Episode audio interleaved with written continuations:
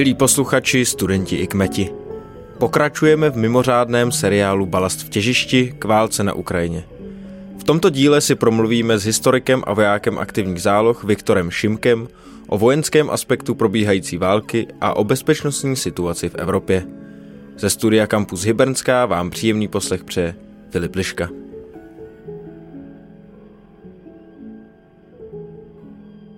Viktor Šimek, absolvent historie na Filozofické fakultě Univerzity Karlovy, v současnosti student bezpečnostních studií na Fakultě sociálních věd a také voják v aktivních zálohách armády České republiky. Ahoj Viktore. Ahoj Filipe a děkuji za pozvání.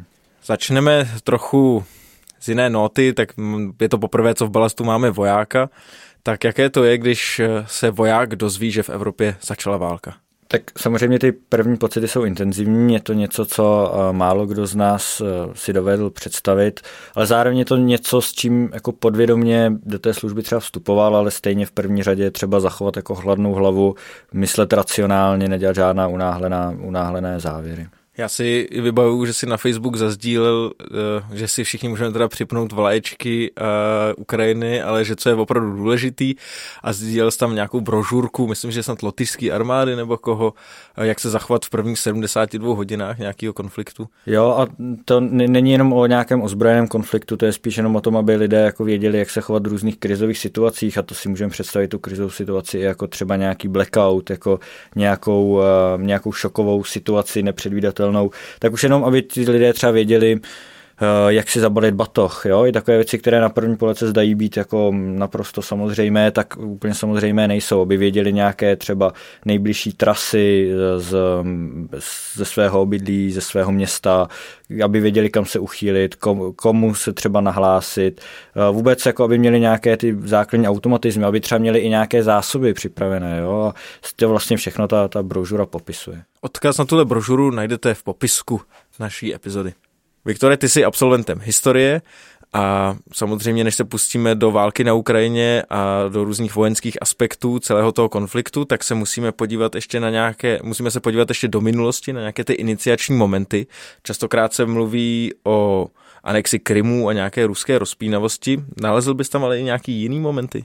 Tak právě třeba ta anexe Krymu tu skutečně můžeme vnímat jako začátek, nicméně eh, ty původní, ty iniciační momenty sahají ještě hlouběji do minulosti a to zejména eh, souvisí právě s politikou NATO, která favorizovala to, že se budou i přijímat státy na východě. Eh, minimálně je takový jako velmi známý kritik právě tohoto způsobu těch otevřených dveří John Mersheimer, který je absolventem nebo reprezentantem té, té klasické neorealistické školy, tak právě v tomhle tom spatřuje ten největší problém a vlastně dává do jisté míry tu, tu současný stav za vinu i právě na tu z toho důvodu, že tak to provokovalo Rusko. Jo? To samozřejmě ne, nějakým způsobem neospravedlňuje ten ozbrojený vpád, ale v té teorii takzvané jako velké politiky nebo great power politics je právě tohle jeden z těch bodů, proč to Rusko reagovalo tak, jak reagovalo. Když se podíváme na buchoreštský summit, kde skutečně v roce 2008 eh, v Dubnu bylo, eh, bylo jasně artikulováno ze strany na to, že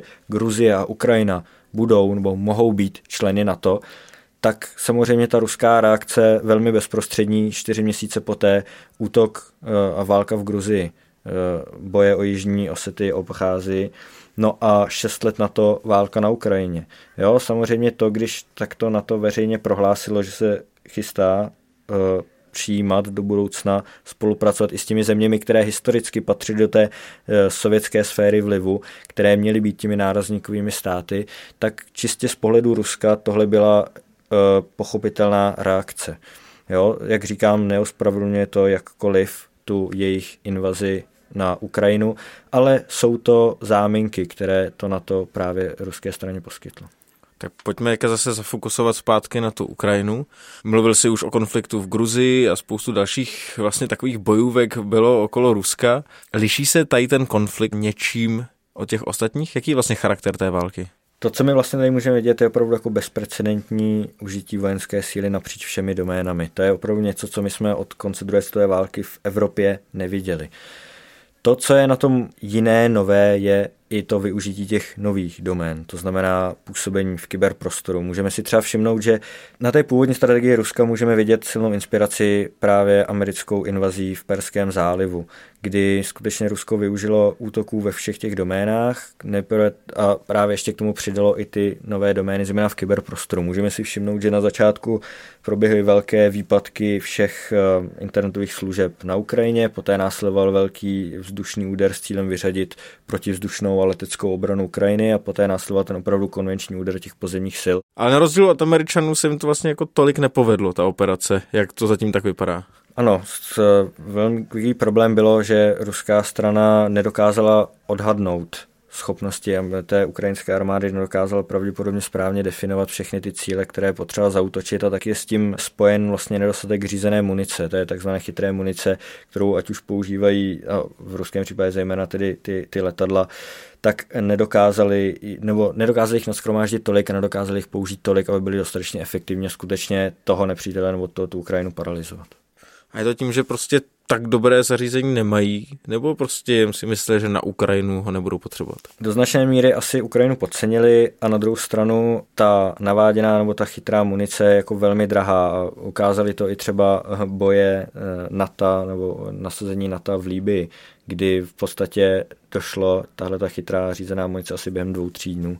A pak bez pomoci Ameriky by ty, ty vzdušné síly Velké Británie a Francie taky nemohly ty, ty své operace dál, dál vést. Takže z toho mohlo plynout poučení pro Rusko, eh, ale zkrátka nedokázalo do takové míry naskladnit nebo použít eh, takové množství. Ty jsi řekl, že to přináší spoustu vlastně nových aspektů, nějaká kybernetická sféra a tak dále. Říká se, že třeba Izrael jako s velkou zvědavostí pozoruje tuhle válku, protože se tam zkouší právě spoustu nových věcí. Mohl bys ještě trochu víc popsat, které ty věci nový jsou a jak vlastně se vyvíjí a co vlastně nám těch 14 dní, jakou zprávu nám o tom dala? Jo, a určitě není to jenom Izrael, jako tohle sleduje opravdu celý svět a vojenští analytici a bezpečnostní analytici to skutečně zkoumají, protože to, co třeba tady vidíme jako takovou malou velkou revoluci, je právě v těch informačních operacích a v tom, jakou roli vlastně sehrál Twitter, v jakou roli sehrála jakoby uh, komunikace ze strany ukrajinských vlastně ozbrojených sil ministerstva obrany, jak vlastně dokázali celý ten informační prostor zaprvé ovládnout, což se minimálně nečekalo, protože to vždy byla jako doména Ruska, a jak dokázala ty informační uh, strategie a vůbec ty jejich jednotlivé kroky směřovat a správně cílit tak, aby vlastně podporovala jak tu morálku těch ukrajinských vojáků, jak upozorňovala ale na ty velká zvěrstva, která se tam dějí a zároveň teda vytvářela tlak na ty západní mocnosti. Zároveň ale taky velmi intenzivně popisovala své úspěchy vojenské a zároveň vyzdvihovala i neúspěchy Ruska. Takže skutečně třeba to, jak se momentálně ta ukrajinská armáda chová v tom kyberprostoru a jak využívá ten informační prostor, to je jakoby velmi dobře provedená jako operace, ze které se opravdu jako bude čerpat v následujících letech bez pochyby. Takže tady je vlastně tím lídrem ta ukrajinská armáda, navzdory nějakým prvotním očekáváním. Je tomu přesně tak, je to navzdory asi všem původním predikcím, ale ta ukrajinská armáda, no vůbec eh, ta Ukrajina se na ten konflikt opravdu skutečně připravovala a, a tyhle ty postupy jako nejsou nahodilé, jo? to jsou opravdu, jako to vychází z nějakých dlouhodobých strategií, z cílů a opravdu ukazuje to na to, že to není jako náhodné poustování na Twitter, jak by se mohlo zdát, ale to je opravdu jako promyšlená strategie, která, jak říkám, je jako velmi, velmi dobře provedená. There are several warnings of mines ahead. The streets are scattered with scrap metal spikes and tires. And huge metal anti-tank hedgehogs. Anything to slow the advance of the Russian troops. Отже, Буча 1 березня. Що я вам зараз покажу? Це у нас не аби що, а одна з найбільш новітніх технік російської армії це БМП-3. And I would like to remind you the words that the United Kingdom have already heard, uh, which are important again. We will not give up and we will not lose. We will fight till the end at sea, in the air. We will continue fighting for our land, whatever the cost.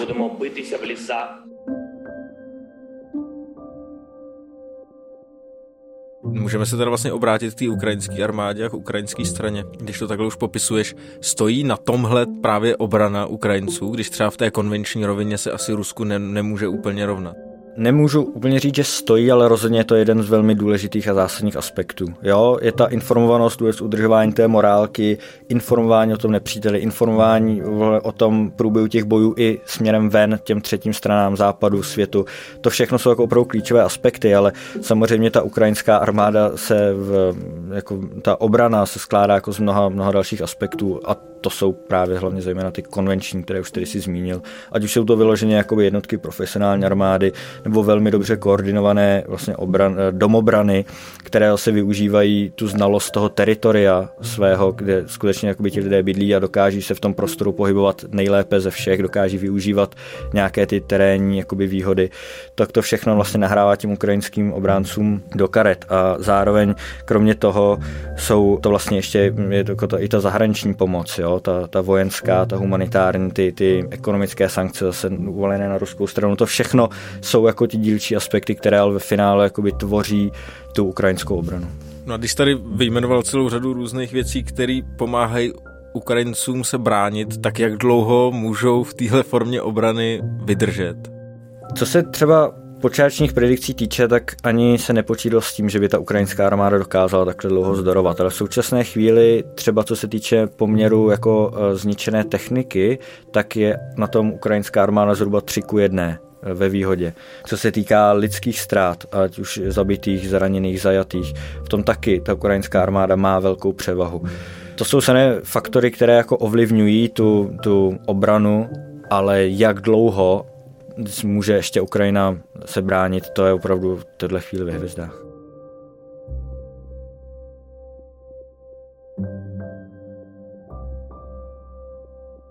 Já už jsem slyšel zprávy, možná je potvrdíš, vyvrátíš, že teda Rusové nasadili už vlastně 100% těch jednotek, které měli připravenou pro tu invazi.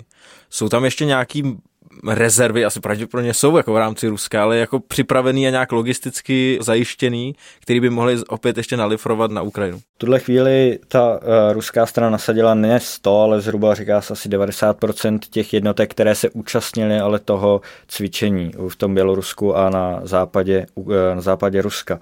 Samozřejmě uh, ta ruská armáda disponuje i jako jinými vojsky, jinými armádami, ale ty přesunout a zapojit do boje není otázka hodin, není to není otázka dní, takže v tuhle chvíli těch skutečně jako nasaditelných uh, možných sil, které by byly v rezervě, už tolik nezbývá když eh, vlastně vidíme, jak no, dlouho se dělaly ty predikce o tom, jak Rusko je velmi dobré v té hybridní válce, jak dobře využívá těch informačních technologií, nějakých dezinformací a tak dále, jak je vlastně jako připravené i na té technologické úrovni velmi dobře. Co nám to vlastně ale prozrazuje o té ruské armádě, tady ten určitý neúspěch, pokud se dá nazvat, ale vlastně ten přechod k tomu, co spoustu různých dalších analytiků nazývá tím, že to ty Rusové umí nejlépe a to je právě to konvenční vedení války. No, Ruská armáda podcenila jednu věc, bez pochyby podcenila to, že ta ukrajinská armáda se dokáže tak dlouho bránit a zároveň nedokázala si za celou dobu vybojovat vzdušnou převahu, která je poměrně zásadní. Zároveň taky Rusové nedokázali zajistit dostatečnou logistiku svým armádám, protože zatímco ty západní armády, pokud plánují jakékoliv nasazení, tak většinou no, vždy to plánují na základě dostupné logistiky. Až od té doby se od od té logistiky se odvíjí teprve eh, samotná jako charakter té, té mise nebo to nasazení. Právě naopak v tom ruském případě je to ta mise, která je ta primární věc, kolem které se teprve ty ostatní věci, včetně té logistiky, dělají. A tady jsme jasně viděli, že ta logistika nebyla připravená na vedení tohoto typu eh, boje, ještě na takhle dlouho. A zároveň také to třeba svědčí o tom, že nemají dostatečnou komunikaci mezi sebou, ať už mezi těmi jednotlivými bojovými útvary, tak ale i mezi třeba vzdušnými silami, mezi pozemními silami a to všechno vlastně snižuje tu bojeschopnost té ruské armády. My jsme hodně bavili o těch věcech a informacích, které člověk může získat z Twitteru, jak veřejně dostupné. Jak se ale v tom vyznat, v těch věcech, které přichází z bojiště? A jak vlastně, my jsme se o tom už jednou bavili, ale kde ty informace hledáš ty, jako z pozice svojí práce a svojí, svýho zaměření a svých zájmů a jak je vlastně ověřuješ? Jo, to je samozřejmě v kontextu toho ozbrojeného konfliktu velmi složité, protože spousta těch zpráv zkrátka jako nelze ověřit. A tak nejjednodušší nebo nějaký jako univerzální přístup je být opravdu velmi skeptický. Jo? Samozřejmě to, co uh, to, ty, ty informace, které poskytuje ukrajinská armáda, jsou zkreslené. Ty informace, které poskytuje ruská armáda, jsou také nutně zkreslené. Ta pravda je vždy jako někde mezi. Takže stejně i ty informace, které přebírají média, ať už jsou to česká nebo zahraniční média, jsou do jisté míry zkreslené a tak je opravdu třeba ke všem těm zprávám přistupovat skepticky eh, a rezervovaně, tak s nimi i nakládat. A samozřejmě s tím ověřováním je to jako velmi složité a proto jako nelze dělat žádné ultimátní závěry. Všechno jsou to spíše jako domněnky nebo různé hypotézy, ehm, které mohou i nemusí pak nastat. Ono se častokrát říká, že když se chceš dobře orientovat v těch různých zprávách, třeba Twitter, že jo, místo dění, tak eh, že je dobrý sledovat někoho, komu důvěřuješ, nějaká autorita, která už nějakou dobu vlastně jako pravdivě informuje, víš, že k těm věcem, který tahle autorita sdílí, člověk samozřejmě má být pořád skeptický, ale může jim nějak důvěřovat víc. Máš nějaký takovýhle konkrétní zdroj, který třeba na Twitteru followuješ a tak dále? Jo, jistě, no. Jsou takové lidi nebo organizace, které jako mají svůj kredit, mají jistou konzistenci v těch zprávách, které, které podávají a lze je brát jako relevantní, byť samozřejmě i ty jejich eh, některé informace můžou být do jisté míry pokřivené, ale jedním z takových jako analytiků tak je například Rob Lee, to je vlastně uh, bývalý mariňák a, a v současné chvíli bezpečnostní analytik ve Spojených státech, ten na Twitteru má takhle svůj účet, kde dává různé obrazové záznamy, popisuje, zasazuje do kontextu. Na Facebooku pak je ještě velmi aktivní Tom Cooper, to je velký expert na zejména vzdušnou doménu, na, na ruské vojenské stíhačky, ale v současné chvíli postuje velmi relevantní informace a dává jako velmi precizně eh, schrnuté dění většinou každý den nebo každých 30 hodin, které opravdu dává nějaký jako základní přehled o té dané situaci. A pak co se týče těch veřejnoprávních médií, tak zase záleží, pro koho jsou ty informace určené. Pokud eh, nás zajímá vlastně jako informace, které jdou pro celý svět, tak eh, je zajímavá třeba agentura Al Jazeera, Podobně tak, pokud nás zajímá nějaký europocentrický pohled, využívám třeba zpravodajství Guardianu, pak na ty české, tady v těch domácích prostředích, tak to jsou ty veřejnoprávní média, to, tam to asi většina lidí zná. Takže tam jde v skutečně to, o co ten člověk chce hledat, do jaké míry podrobnosti ty informace chce hledat a co ho vlastně zajímá. Ale pro ten základní přehled tyhle ty jako veřejnoprávní média stačí. Každopádně dobrá sada typů na to, jak se vyznat té častokrát komplikované situaci i na sociálních sítích. A my v České republice jsme měli takový nešvar právě s různýma proruskýma elementama, když bych to tak nazval, ať už jsou to nějaké dezinformační nebo spíš nějaké antisystémové weby, po případě i řada českých politiků, těch vrcholných. Teď jsme třeba u Miloše Zemana viděli takovou skoro příslovečnou obrátku o ruční brzdu o 180 stupňů. Hmm, co nám to vypovídá? O té současné bezpečnostní situaci? No, je to minimálně opravdu jako zajímavý prostor to sledovat, protože bylo velmi jako zajímavé vidět, že v prvních hodinách toho 24. února, kdy vlastně ten celý svět ještě vstřebával nějakým způsobem ten šok, tak ta dezinformační scéna jako rázem vymizela. Jo? Já si třeba jako velmi živě vzpomínám, když jsem začal ty první zprávy zachytávat někdy v pět hodin ráno, tak ještě dopoledne a v podstatě po celý ten první den tak ty zprávy, ty úplně reakce bezprostřední těch lidí vlastně byly jako velmi autentické, ne, neopakovaly nějaké zaběhnuté narrativy, kteří pak, které se pak většinou objevují u těch dezinformátorů nebo u těch dezinformačních webů. Takže tam v těch prvních dnech jsme opravdu viděli jako absolutní zhroucení té dezinformační scény. Ta se samozřejmě jako velmi záhy obnovila a už v tuhle chvíli způsobí tak, jak působila um, dosud. A co se týče třeba právě, uh, už jsme zmínili prezidenta Zemana, ten názorový veletoč je poměrně sporný. On samozřejmě jako prohlásil v tom jednom ze svých prvních, uh, prvních uh, rozhovorů, že jako tedy Putin je šílenec, jo, ale zase je třeba nutné brát to v tom kontextu, že ale to je ten narrativ, který sám Putin chce, aby o něm bylo šířeno. Jo? Jeden můj kolega vlastně z fakulty sociálních je to velmi dobře popsal pro jeden rozhovor, myslím, pro seznam zprávy, kdy ukazoval, že vlastně být považován za šílence je prostě výhoda, protože vás to dělá nečitelným, protože vás to dělá nevyspytatelným. Jo, a samozřejmě nemůžeme si myslet, že by současně s útokem na Ukrajinu se kolem prezidenta Zemana přestali pohybovat lidé, kteří mají prokazatelně vazby na ruskou stranu a kteří stále ten ruský vliv tady uplatňují. Zaujalo mě to, co jsi říkal o tom Putinovi a o tom, že vlastně se snaží, aby to vypadalo, že je šílený, že mu to dává jako lepší vyjednávací pozici. Existují nějaké zprávy v komunitě bezpečnostní o tom, že to je možná jako cílená image? Je to podle mě cílená image a nebylo by to poprvé, co by skutečně jako, takováhle jako taktika, takovýhle způsob vystupování byl použit. On je velmi racionální, on ty kroky, které dělá, dělá jako velmi promyšleně a jako velmi pochybuju o tom, že by skutečně byl jakým, jakýmkoliv způsobem labilní, že by byl snad šílený. To, to je zkrátka jenom jako narrativ, no, který se kolem něj šíří, ale který mu v podstatě uh, neškodí, naopak mu vyhovuje. Russian experts are now speculating about his mental state. Has Putin gone crazy? Is he losing his grip on his sanity? U toho Putina uh, je, je očekávatelný docela iracionální přístup k tomu řešení. On už dávno racionální není. Jestli to způsobila, jestli to způsobilo ta jeho izolace. Někteří historici jsou ale ještě dál ve svém hodnocení. Původ Putinova chování přičítají jeho problémům už z dětských let.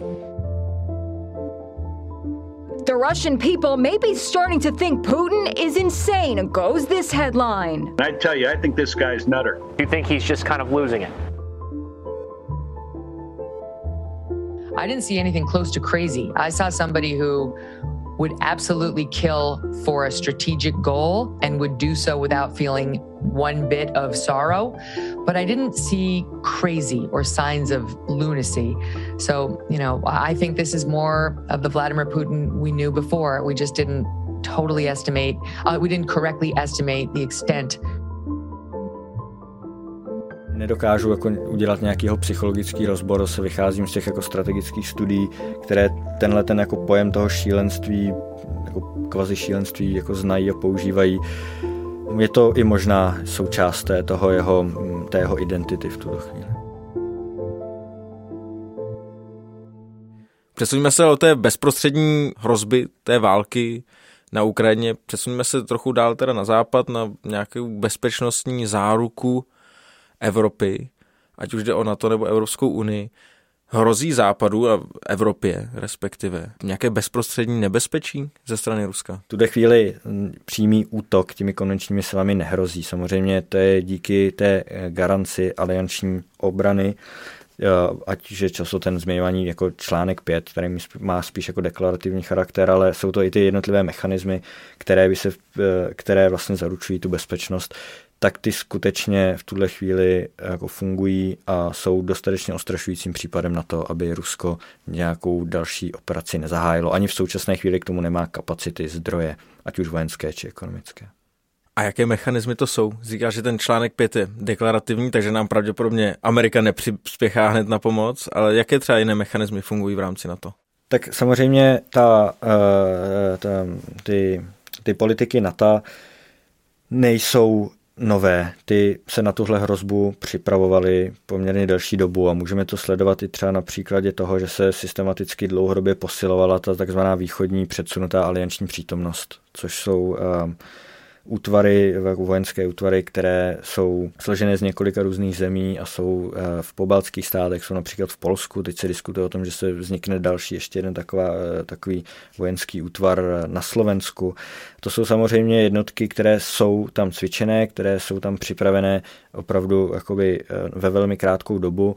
S tím ještě souvisí, že každá země vyčlenuje pro potřeby na to jednotky takzvané rychlé reakce nebo velmi rychlé reakce. Tam se to pak liší podle toho, jak, za jak dlouho ty jednotky jsou schopny mobilizovat, jak jsou schopny být nasaditelné. Takže to jsou všechno jakoby eh, automatizmy, to jsou všechno protokoly, které v případě jakéhokoliv ohrožení se jakoby aktivují a, a pomohou tu situaci jako velmi rychle řešit ale třeba si uvědomit, že právě třeba ty hybridní hrozby, ta válka v tom kyberprostoru, to je něco, co my třeba v českém prostředí jsme nikdy tolik neakcentovali, ale právě ty pobaltské státy, kteří tu ruskou hrozbu mnohem jasněji definovali, mnohem bezprostřední cítili, tak ty skutečně jako uh, zavedli velké množství mechanismů, jak se tady těm hybridním hrozbám bránit a jsou v tom mnohem dál třeba než my. Jak se změní diskuze a vnímání bezpečnosti v České republice a v české společnosti? Ovlivní to právě třeba nějaký nový mechanismy, který přijmeme v tomhle ohledu, té kybernetické bezpečnosti? Já doufám, že ano, protože tohle je skutečně jako velmi unikátní příležitost, jak tuhle tu debatu otevřít a ta, ta, ten kybernetický prostor to je jen jako jeden určitý výsek, to je jen jedna vrstva celého toho problému, ale tady třeba v našem konkrétně prostředí chybí vůbec debata o takzvané jako societální rezilienci nebo o národní rezilienci. A to skutečně jako zahrnuje vůbec jako změnu zásadního paradigmatu v tom, že ta hrozba není jenom vojenská, ale že je taky civilní a že není vojáky jako jediný člověk, který může jak nějakým způsobem bránit tu, nebo zajišťovat tu bezpečnost. Jo? A to, to jsou samozřejmě věci, které tady v českém prostředí nikdy nebyly moc interpretovány a vlastně hm, společnost ty hrozby ani nevnímala jednotně, nedefinovala je a nedokázala třeba ani tak dobře jako reagovat na ty jednotlivé šoky nebo na ty jednotlivé krizové situace, jako to právě třeba zvládly ty země těch e, pobaltských států. Takže právě třeba já aspoň doufám a předpokládám, že minimálně zásadní kroky v budování té národní rezilience, opravdu nějakých jako krizových scénářů a přípravy celé, nikoliv jen armády, která na tohle je samozřejmě cvičená a připravená, ale celého státního aparátu, ale i nestátních organizací, že ti všichni vlastně dokážou se nyní jako připravovat a společně a tu národní rezilienci budovat. Co třeba civilista, běžný civilista může udělat pro to, aby posílil eh, národní rezilienci? tak minimálně by měl vědět nebo být připravený dát svoje schopnosti k té obraně. A to opravdu jako může být, pod tím si můžeme představit cokoliv, jo, ať už samozřejmě... Já my jsme tady v podcastu Filozofické fakulty, tak to třeba studenti humanitních věd můžou dát k dispozici. Humanitní vzdělanci minimálně mají jako velmi dobré jako analytické schopnosti. Takže minimálně už jenom tím, aby šířili jakoby osvětu, aby dokázali jako fact-checkingovat třeba informace, to je třeba minimálně jejich role, ale samozřejmě těch rolí bychom mohli najít velké množství. A spíš jde jenom i o to, aby vlastně jakoby vnímali tu hrozbu, aby byli třeba připraveni té hrozbě nějakým způsobem čelit a reagovat na ty konkrétní šoky. Třeba jenom tím způsobem, že přesně budou vědět, co dělat, budou na to nějakým způsobem připraveni, budou umět i třeba poskytnout první pomoc, budou ochotni vůbec pomoct sousedům, budou vůbec ochotni se zapojit do nějakých jako neziskových eh, aktivit, budou ochotni prostě přiložit jednoduše jako v ruku k dílu. To jsou všechno ty jednotlivé dílčí aspekty té národní rezilience. Jako aktivita lidí a sjednocení za, za jedním cílem. Tak to je další eh, z doporučení a typů, jak se stát ještě kvalitnějším balastem společnosti. Nicméně možná to pozoruješ ale i teď, že v tuhle chvíli na základě toho šoku je ho, hodně velké aktivity a ochoty právě třeba v tom neziskovém sektoru pomáhat a tak dále. Lidi kompletují neprůstřelné vesty pro Ukrajinu a tak dále. Myslíš, že nás stále hlavní výzva ještě teprve čeká v tomhle ohledu? No minimálně zase ukázalo to, že takovýhle problém, takováhle krize a šok nás dokáže stmelit. To je velmi jako vítané eh, zjištění, ale samozřejmě ta krize neodezní zítra, neodezní za týden a tady bude jako velmi zajímavé sledovat, jak ti lidé budou ještě ochotní pomáhat dál. Vzpomeňme si na začátku koronové krize všichni šili roušky, ale pak víme, jak to ty následující, eh, jak to ty následující vlny vypadalo. Takže tady jde spíš o tu vytrvalost, o nějakou jakoby tu, tu odhodlanost podílet se jak teď řešení téhle konkrétní krize a pomoci třeba těm, těm Ukrajincům, kteří tady jsou, těm uprchlíkům v nějakém dlouhodobějším kontextu a nikoliv jednou, dvakrát, jeden týden. Zároveň je to vlastně dobrý trénink té národní rezilienci pro další krize. Jistě.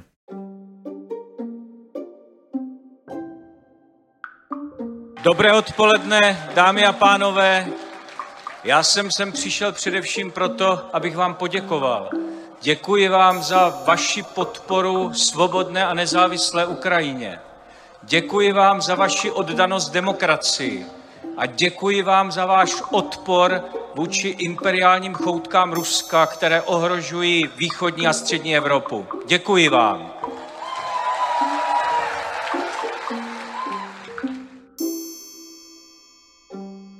Всім що підтримуєте Україну разом з нами. Дякуємо.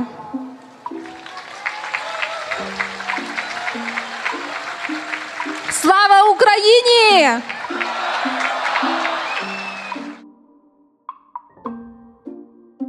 Když německý kancléř Olaf Scholz předstoupil poslední únorovou neděli na mimořádné schůzi parlamentu před poslance, vědělo se, že pronese projev, který bude reagovat na čerstvý vojenský útok Ruska na Ukrajinu. Málo kdo ale tušil, že Scholz v něm během několika minut hodí přes palubu řadu z dosavadních zákonitostí německé zahraniční politiky. Já vím, že jsi mi říkal, že jsi psal určitou bezpečnostní analýzu a dokončil si ji akorát v momentě týden nebo dva týdny předtím, než se spustila ta invaze Ruské federace na Ukrajinu a říkal si, já jsem v ten moment mohl celou tu analýzu vlastně hodit do koše, protože se všechno přepsalo. Tak jaké zásadní momenty se vlastně změnily a může s tím třeba souviset i obrácení z hlavy na nohy německé obrané politiky? Jo, to s tím právě bezprostředně souvisí, zatímco uh, před tou samotnou invazí a před tím ozbrojeným konfliktem ta Evropa napříč byla jako velmi nejednotná, přesně v tom identifikování, v pojmenování té hrozby, v reakci na tu hrozbu to všechno se zásadně změnilo. Jo? To, co teď v tuhle chvíli vidíme, je skutečně jako unikátní moment, kdy uh, až na malé výjimky skutečně všechny jako státy, nejenom Evropské unie, ale vůbec to celého toho evropského prostoru, jakoby spolupracují, mají jako velmi jasný, uh, jasně definovaný jedno, jeden cíl, společnou řeč. To je všechno jako unikátní a to třeba se nečekalo, nebo respektive tím, že se nečekala, nebo obecně se nebyla predikovaná ta samotná invaze, tak se ani nečekalo, že k tomuhle by mohlo dojít, ale jak to je podobně jako v tom našem českém případě. Teď je sice tady jako velmi velký zájem, je tu ten prostor, nebo teď ty politici se velmi jako předhání v tom, jak pomoci a jak společně budovat tu bezpečnost. Teď jde o to, jak dlouho právě tohle to vydrží, jak dlouho ta, ta Evropská unie nebo vůbec ta Evropa vydrží jednotná, spojená a do jaké míry se právě podaří, ať už třeba Rusku nebo jiným aktérům, právě jakoby tu eh, Evropu nějakým způsobem diverzifikovat a znovu jako rozklíčovat.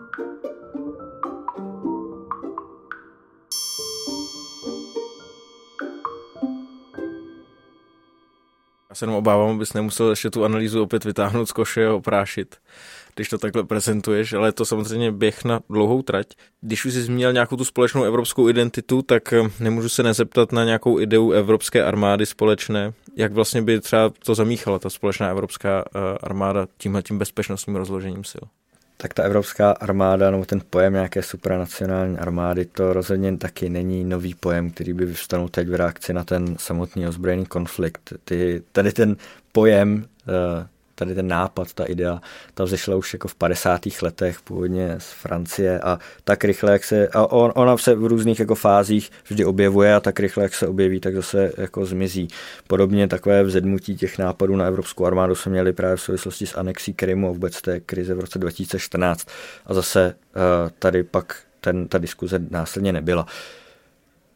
Nějaká ve střednědobém horizontu evropská armáda nevznikne. Je to z mnoha různých důvodů, ale ten hlavní a je, že k tomu není ani vůle samotná. Má to i samozřejmě velké jako právní problémy, má to problémy i v nějakém vyjádření, eh, v nějakém definování odpovědnosti.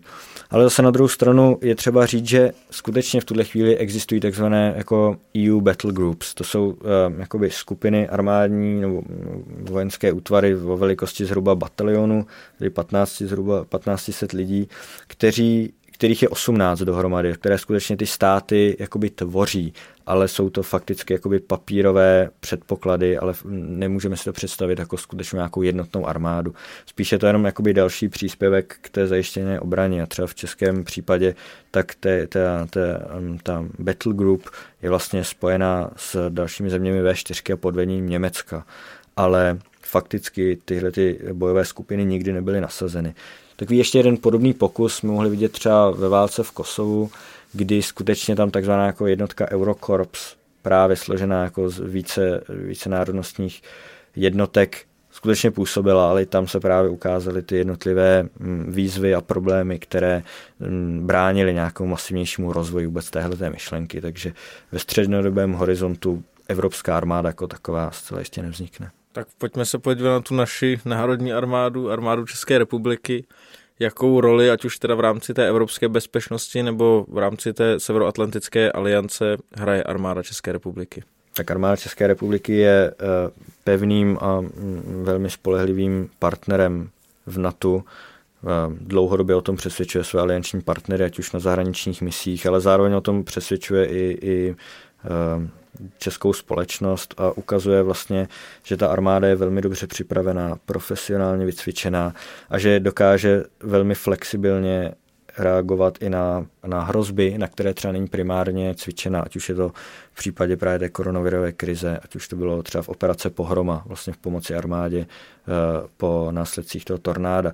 I to vlastně všechno ukazuje, jak ta armáda má jako velký přesah, jak je flexibilní, jak je mm, spolehlivá dobře vycvičená, velmi dobře organizovaná. Takže ta český, ten český závazek do NATO je v kontextu té naší velikosti a schopnosti adekvátní a spíš bych řekl i nadprůměrný. Tak Viktore, děkuji moc krát za rozhovor a přeju ti, aby ani civilisty, ale ani aktivní zálohy nebylo potřeba v obraně naší země. Já děkuji za pozvání, hezký den.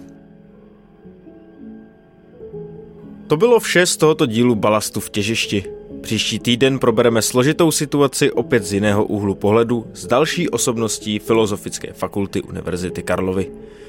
Nadále můžete poslouchat i standardní epizody Balastu nebo bonusy Balast pod čarou, které všechny naleznete v podcastových aplikacích. Sledujte také naše sociální sítě, které pro vás z Paříže spravuje Ondra Černý. S jakoukoliv poznámkou nebo například s tipem pro tyto mimořádné díly nám můžete psát na adresu balast.cz.